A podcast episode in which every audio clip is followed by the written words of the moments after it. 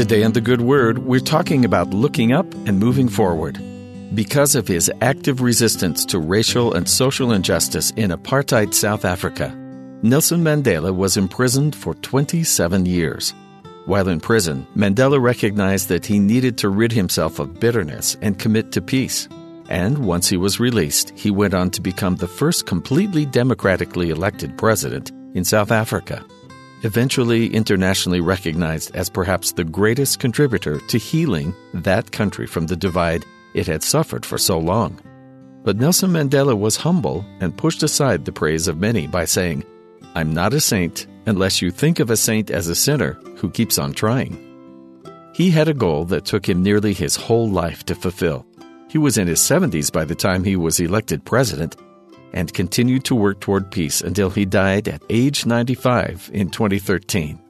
We also have a goal that will take us our entire life, if not more, to fulfill. So the advice to keep on trying, to keep on going, is something that should be intimately familiar to us. We can find it everywhere in the scriptures. Knowing it isn't over until it's over, in Revelations chapter 2, the Lord gives this admonition to John the Apostle and his church. But that which ye have already, hold fast till I come. And he that overcometh and keepeth my works unto the end, to him will I give power over the nations.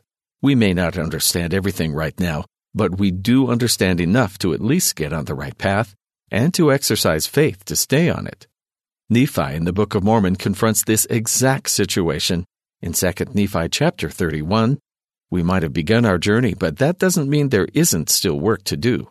Here's what he says And now, my beloved brethren, after ye have gotten into this straight and narrow path, I would ask if all is done.